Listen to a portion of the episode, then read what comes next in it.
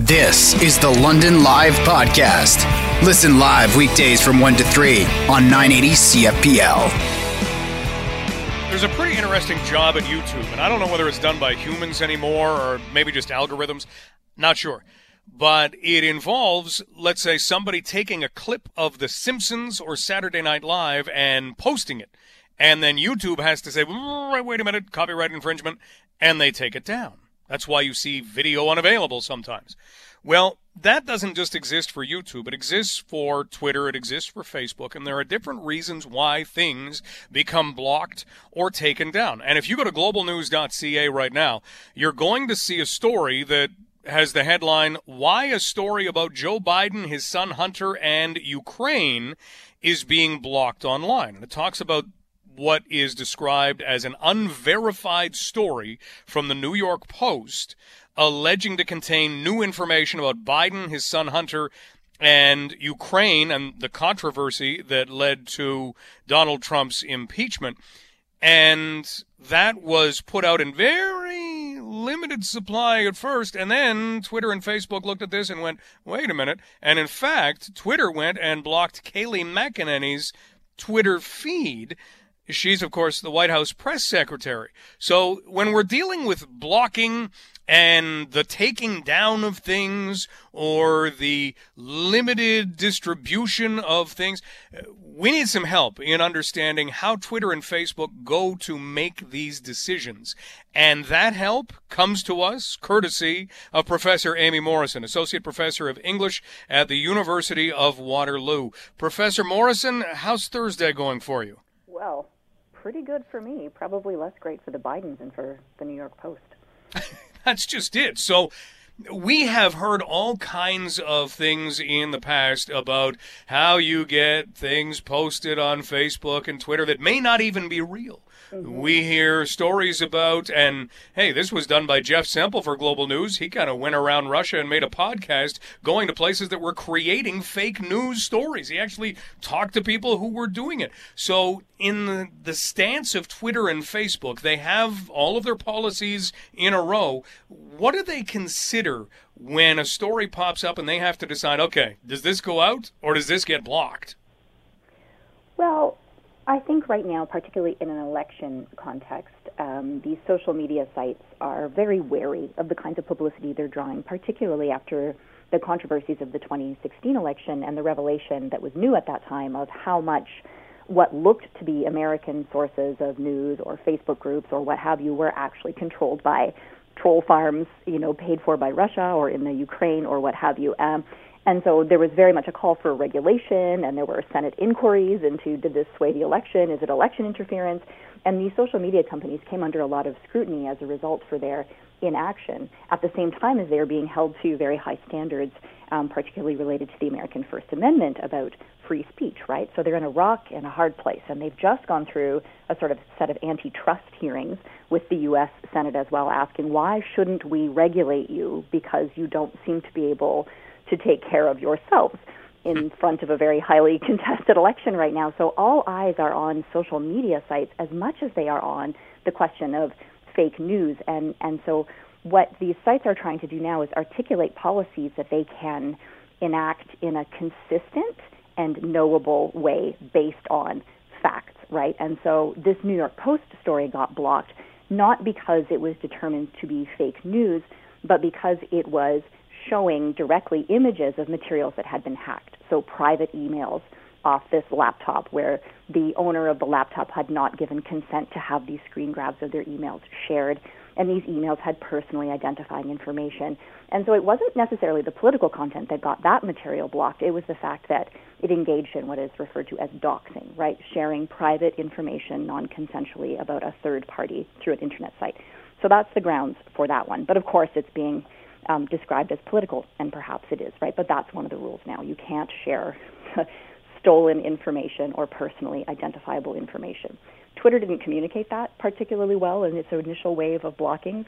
Um, it's getting on top of that now, um, but it's very difficult to have a reasonable discussion about blocking policies in such a highly contested cultural moment. No doubt. Professor Aimée Morrison joining us, Associate Professor of English at the University of Waterloo. You mentioned rock, hard place. Yeah, that seems to be exactly where they sit. How do they even go about this? Because you think about the millions and even billions of posts if you go, you know, over a long enough span of time that must come in. How do you possibly decide, oh, wait, there's a red flag right there? Yeah, I mean, that's kind of the crux of the difficulty, right? Is that a lot of these um, sites need to sort of be looked at before you can decide whether they're fake news or not. And that just doesn't scale, right? It just doesn't scale to the amount of material. Um, many times you would not be able to hire enough people to do it um, or enough people with the required sort of cultural literacies because the political situation in Myanmar is different from the political situation in Ukraine, is difficult from the political situation in Canada or the US, right? So blockings and fake news or dangerous posts have to be identified by their context. So, of course, algorithms are being developed, but also the systems have, in the past, very largely depended on user reports, right? So I would flag a piece of content as dangerous or fake news and then someone at Twitter or Facebook or Instagram would have to deal with it. Um, the problem with that is that that system very quickly became weaponized, where um, bad actors would um, brigade, which is to say, everybody would at the same time go and report a specific account, even if it wasn't fake news, in order to get that person taken offline while they sorted it out. It's kind of like the equivalent of swatting, you know, where they call a SWAT team uh, to an emergency at your house right? So that was like the sort of social media equivalent of swatting is people would get their accounts blocked because a bunch of people decided maliciously to report their content, right? So user reports weren't really working either. Um, so the automated accounts now tend to um, look for particular kinds of flags. They begin to identify sites um, that continually seem to be getting flagged ISPs, right? So uh, specific geographic locations tied to specific computers or servers. Um, some accounts entirely will get banned after um, a certain number of infractions. Um, now, Twitter, if you try to retweet a news story without clicking on the link to read the news story first, you'll get a little pop up from uh, Twitter that says, The headline doesn't always tell the whole story. Maybe you should read this before you share it, right? Because one of the biggest engines. Really? yeah, yeah. so I was in a, uh, I was interviewed for another news story the other day, and and it popped up on my feed. I was like, oh yeah, that's the one I interviewed for, and I went to share it, and they're like, you should read it first. And I was like, hey, all right, I can do you one better than that. Um, but yeah, I get that warning all the time now. I, I've been checking to see if it still works, and of course, it's meant um, to slow you down because one of the biggest engines of misinformation is people sharing material, right? So some of this fake news um, or misinformation tends to be the most engaging. It appeals to our negative emotions of fear or outrage. Um, and when we activate those emotions in ourselves, our rational thinking goes right out the window. And we just click share, share, share, share um, without really um, engaging with the content in a meaningful way first or applying a does this make sense filter. And that's probably the biggest danger is, is user practice in sharing and resharing. And that was why the press secretary got put in the timeout box, right? Because she kept resharing this one article um, that was determined to be not shareable currently, and she just was doing it several times in a row, and they just put her in the timeout box.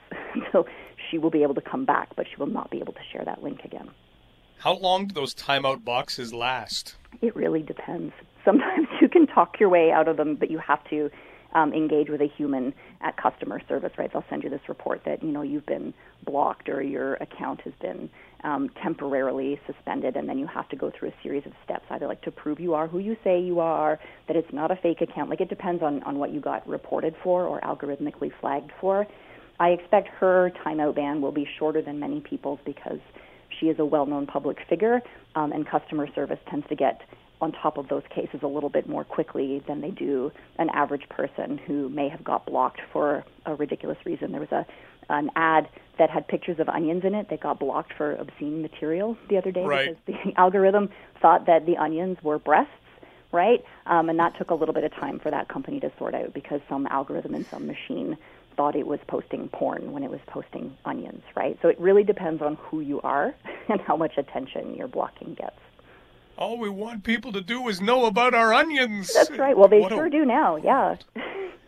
What an absolutely wild world we live in. A lot of what Twitter and Facebook deal with would be almost invisible enemies, mm-hmm. and having to change algorithms and come up with new things. Boy, didn't we all sit back at one point and say, hey, that Facebook thing, I could have come up with that. Man, why didn't I come up with that? I don't know if we want the world's current baggage that it comes with right now, even with all the millions and billions that it's worth. No, Mark Zuckerberg does not look very happy in the pictures you tend to see of him online right now. No, I think uh, I think all of these CEOs and social media companies are really going through a reckoning right now about how to maybe put the genie a little bit back in the bottle. Because honestly, this this is a problem of their own creating. All of their um, algorithms are designed to make the most engaging content the most visible, and engagement is usually measured in number of clicks or number of shares or number of retweets. Um, and the research is increasingly showing that it's our negative emotions, once activated, that produce the most sort of engagement in these ways. So it does keep people on the websites and it does have them sharing all kinds of content. And the more you share, the more ads you get served, the more money these companies are making, right? So, in some ways, they created a system that produces um, an incentive to create outrage um, and spectacle um, and to have people not be reasonable and to sort of gin up um, very strong emotions in people um, that produce fighting amongst them because that's what keeps people on these websites and that's what makes the profit for them. Yeah. Wow. Professor Morrison, we always learn so much when you are here. Thank you so much for this, and please keep safe. It's been a delight. We'll talk soon. Bye bye. That's Professor Aimée Morrison, Associate Professor of English at the University of Waterloo. And yeah, you want to make content that is engaging. You want to make content that gets shared, that people see. And that all makes sense and then people get involved. And then you use that for a tool in some cases, which we have seen. And now, as Professor Morrison said, you're trying to put the genie back in the bottle. It's too late. You're trying to put the horse back in the stable. It's too late.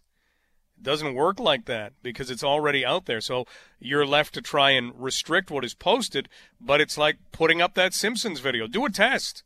You know, you may get your your Gmail account suspended for a little bit. I don't think you would on a first offense, but if you have a Gmail account, you can even create one. Think about how crazy our world is. You could create a fake Gmail account, use it to log into YouTube, and then post a Simpsons video and count how long before somebody notices it and takes it down. Post anything with copyright and see how long it is before that's taken down. That's the job of so many of these social media outlets right now. You have to vet. Weird. There are so many things throughout the year that we can look to and say, yes, or that we can look forward to, going, it's almost here. Thanksgiving's normally one of those things. It just went by. Did you see it go by? It was kind of quiet. It was it was kind of like every other day if you were doing what you were supposed to be doing because you were hanging out with the people you've been hanging out with because that's what we're supposed to do. So we need to find things that we can celebrate. We need to find things that inspire us and we need to share in as many of those things that we can. And well, guess what? Pillar Nonprofit Network is going to help us out because they are all about sharing, inspiring, and celebrating. And the Pillar Community Innovation Awards are coming up on November the 19th. And joining us right now is the Executive Director of Pillar Nonprofit, Michelle Baldwin. Michelle, how are you? I'm good, Mike. Thanks for having me on today we can hear you smile. So I, that's thank you for coming on with a smile. We need some more smiles on a day when we've got almost 800 cases and the word restrictions coming up and all those sorts of things. It is good to know that we still have reasons to inspire and celebrate in this community. Now, we've got to ask this question. Normally this is this is a gala event. This is a phenomenal event. How do things change for 2020? Well, first, uh, the name of the event has innovation in it. So we know that uh, as we move to a virtual event, there are ways that we can make this really exciting, where we can still have networking, live chatting, uh, and most importantly, endless inspiration. So we're moving to a virtual event. We'll have arts throughout it. Uh, and we'll be celebrating our finalists in the categories of uh, innovation, leadership, impact, and collaboration. So if people want to feel that collective action that is happening in a moment like this, even during a really tough moment like this, this is the event to come to on November 19th. Love that. Okay, that is good. I mean, the feeling and and the ability to look and see what goes on in this community that maybe doesn't necessarily get noticed as much as it needs to. This this is phenomenal. It's that kind of thing that we need. So November nineteenth. Um, what do we need to know about timing for that night and, and how we get involved? Well, right now we have a really cool opportunity. We have the Forest City Film Festival coming up uh, in the next few weeks. And so we have an early bird draw that if people get their tickets for uh, the awards before October 23rd, they'll be entered into a draw called The Show Must Go On. And that name was really deliberate because we know that, um, you know, the Pillar Community Innovation Awards, we felt like it needed to still happen, uh, as you said, to kind of uncover what is behind the curtain of London that's happening that people just may not know, and to also inspire people to think, what can I be doing? because right now people are sitting um, thinking, what can I do to make a difference? And so this will give some ideas of all sorts of different stories that will really lift people's hearts and minds. So you're still able to tell all the stories?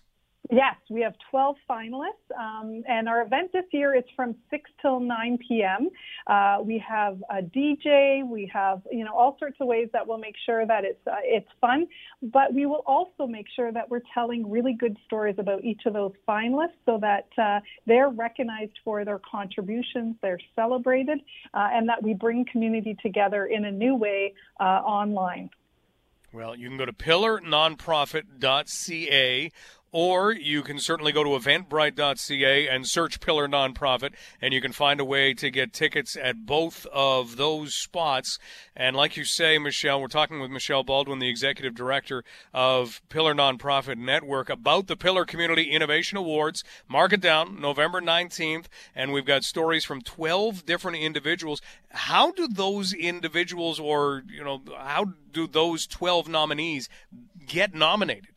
I'm so glad you asked. So we start a nomination process um, early in the year, and uh, people uh, share in their nominations, and then we have a selections committee that meets over the summer, who's independent from Pillar, uh, and uh, they bring forward their 12 finalists, and they've also selected the four award recipients for the night that will be announced on November 19th. And if you're wondering how you can also have a, a, voice in this, we have a Community Choice Award. So if they go to pillarnonprofit.ca, check out who the finalists are, you can actually vote for who would be recognized with the Community Choice Award. Okay, and how do we do that? So, right on our website, it says um, if you go to pillarnonprofit.ca, you'll find the Pillar Community Innovation Awards, and it says Vote Community Choice. And so they can go right up to our website to do that. And um, you know, they'll see a, a, nice overview about each of the finalists and see which one, or you may know one of them already and you're following along and you're like, oh, I really want to make sure that this one is recognized in this way. Well, it is 12 inspiring stories, and it's hard to believe you can pack them into one night. We need inspiring stories, and Michelle, we really appreciate you being able to bring those to us. So, November the 19th, you're going to pillarnonprofit.ca or you can go to eventbrite.ca and search Pillar Nonprofit. Get your tickets and take part between 6 and 9. Michelle, I know we'll be talking again. Thank you for all the information today. Thank you for supporting our biggest night of storytelling and having me on today.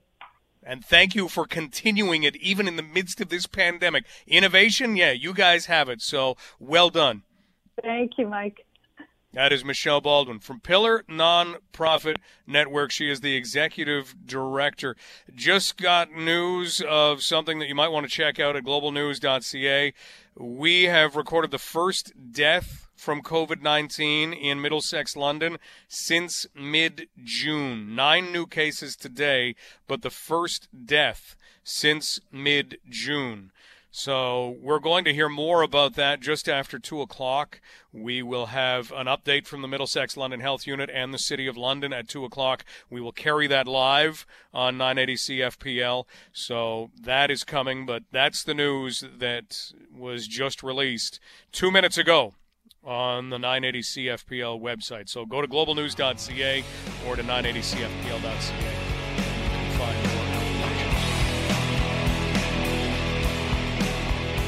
In life, you're going to have challenges. It is guaranteed. It's kind of what life is about, which leaves us wondering why is it that we're always being tested in this way? Couldn't life just be a Ferris wheel? And we just kind of go round and round, and eventually we get off, and I don't know, do we go somewhere else? Uh, don't know. But we're always given these challenges. It's kind of like being on that Ferris wheel, and all of a sudden a bolt falls out, and you think, oh, well, that can't be good. What do I do now? And immediately you want to make whatever change you need. You want to get whatever fix there is in order to get back to just kind of going round and round. Well, that's something that we need to talk about right now because there is a real issue in funding for early intervention services for very young humans who may have hearing issues. And if you have hearing issues, boy, do we have technology. It is remarkable to see the things that have been created. So you want to be able to get help. You want to be able to access whatever it is that can help your child, right? Makes perfect sense. Well, joining us right now to talk about some of the challenges that exist, maybe why those exist, is Bronwyn Alslap who is going to talk to us about the Hear Early campaign. Bronwyn, thanks so much for being here. Hi, thank you for having me. Welcome to join. Bronwyn, let's kind of break this down and and determine what is happening here that needs to be addressed. What do we have going on? Unfortunately, since the pandemic happened, um, we were very grateful in the beginning that the infant hearing program had chosen to give us the option to have Zoom sessions with our children for therapy.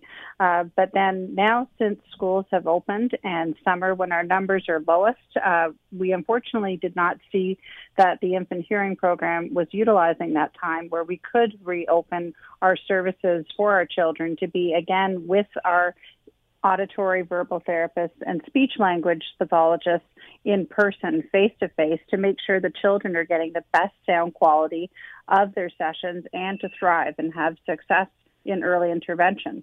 And the problem is, I think there's a lack of awareness from a ministry level that this is happening, how every single different city is operating differently. I also believe that uh, there's lack of funding for getting the appropriate PPE necessary for the professionals. Uh, the speech language uh, college has opened doors to resume services for anyone who belongs to the college. So this is strictly something that the infant hearing program has decided selectively per city to decide whether they want to resume services in person or not. So it's really not the college here. This is something that lies in infant hearing program and the minister needs to be aware if it's a funding issue that our children are suffering if you have hearing loss, it is very, very hard to do sessions weekly on Zoom, especially if you can't hear properly. Even myself, who has normal hearing, I struggle on Zoom to hear.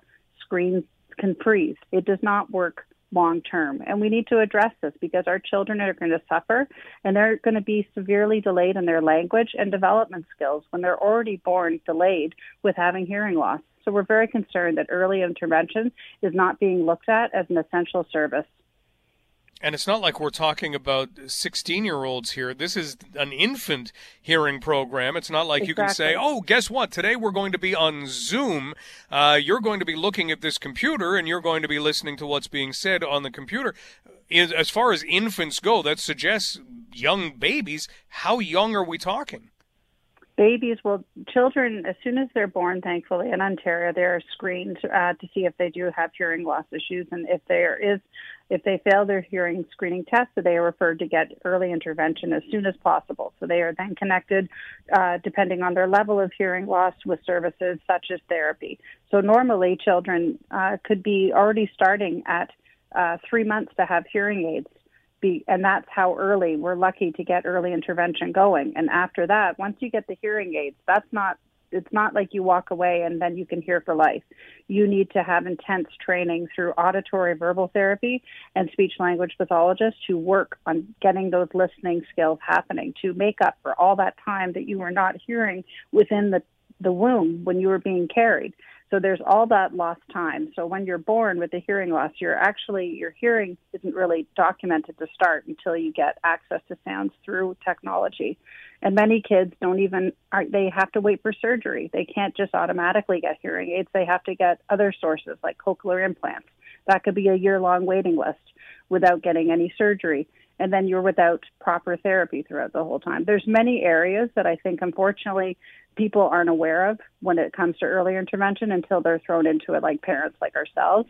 So when we're watching what's happening in the system that is so important for our children and for other friends of ours, it's very, very frustrating. And as an organization, Voice for Deaf and Hard of Hearing Children really want to make this very well widely known that we need to support our children and they need to have the funding to make it safe for their services to resume in person. Bronwyn Alslab joining us as we talk about the Hear Early campaign. And boy, Bronwyn, it, there are so many things that we do not have, let's say, technology for, things that can assist, and, and we're still trying to make those things. In the world of hearing, would you say that, that we do have so many things available and it's just a matter of, of getting those things to who needs them? That's got to be frustrating. Unfortunately, it's not even the technology. It, the technology is, is definitely a huge aspect. You need the technology, but thankfully, right now, um, you can get access to having your hearing aids updated. You can have access, but the problem is you need to have the, the therapy after to to function. If you're even a senior and you're implanted and you've had maybe very mild or moderate hearing loss your whole life, and then you have a cochlear implant, you yourself in your 60s have to go through intense therapy after because you don't have hearing anymore. Your entire source of hearing is taken out of your brain, and you need a therapist who has that certificate in auditory verbal therapy to train your brain to listen again. So it, it, there's technology is a big part of this, but that's also the myth that unfortunately medical professionals have as well is that implant or give the technology, you walk away and the child doesn't need consistent therapy or the adult after. That is a huge issue that needs to be addressed. You need to have the auditory verbal therapy consistently after uh, you get implanted or you get the technology to make sure you can hear properly and then you can then use your language after. Bronwyn, when we look at where this needs to go, obviously so many things have been affected by the pandemic. This is definitely one of those things. What does need to happen? Who needs to act? Uh, Todd Smith, Minister Todd Smith, I want to really truly know if he's even aware of what's happening with this. I'm having a very dark feeling that uh, this hasn't been brought to his attention, that every different city across Ontario under his responsibility is acting differently. So, for example, Toronto Public Health Infant Hearing Program is still doing services uh, on Zoom, whereas Mississauga, I have learned, uh, Erinoak is now doing uh, the option to also do in person. Um, and the reason that is is because uh, the infant hearing program is uh, similar to LendCare for seniors, where it is very similar, where they have numerous different services that are broken up in order to provide the services. It's not under all one umbrella across Ontario to work properly and efficiently.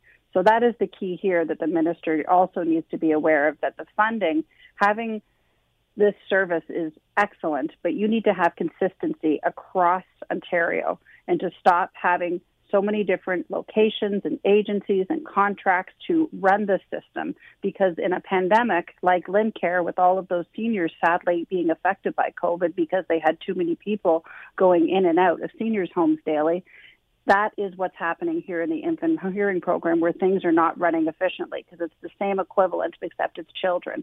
So we need to address this across the board that this broken system needs to be fixed. And the only thing I can say is thankfully with the pandemic, I think it's waking people up to what is happening with LendCare for seniors, but it's also going to be waking up the minister in other areas how this needs to change and all function properly under one umbrella properly funded.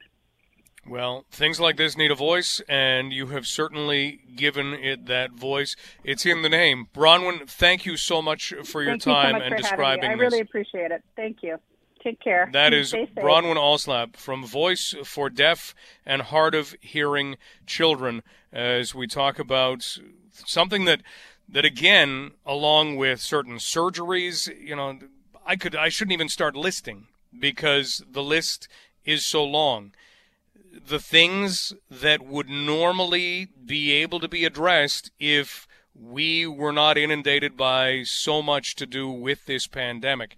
But at the same time, those things cannot be ignored. And when you're talking about children having the opportunity to get the form of technology that can help them to hear so that they can continue their own development in things like speech and learning that's that's key and if days go by where that doesn't happen you can't just rewind we don't live in a PVR you can't run it back and say, oh, okay, well, just a second. We missed that. We'll just go back six weeks and use those six weeks again. Life's not a PVR. So here's hoping that we do see something that can assist in that way so that you don't have Zoom calls, so that you can have this happening in person. It's a big challenge, but it's one that was outlined by Bronwyn just now. You've been listening to the London Live Podcast. Catch the show live on weekdays from 1 to 3.